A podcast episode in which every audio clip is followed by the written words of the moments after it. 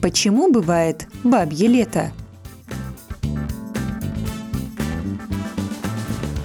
Приход бабьего лета всегда связан с установлением устойчивого антициклона в регионе на одну-две недели. Такой антициклон отличается более высоким давлением, меньшей облачностью и содержанием влаги. К тому же он занимает большую площадь и охватывает более значительную воздушную массу, чем циклон. Поэтому циклонам не удается сдвинуть его с захваченной территории, на которой устанавливается теплая и сухая погода.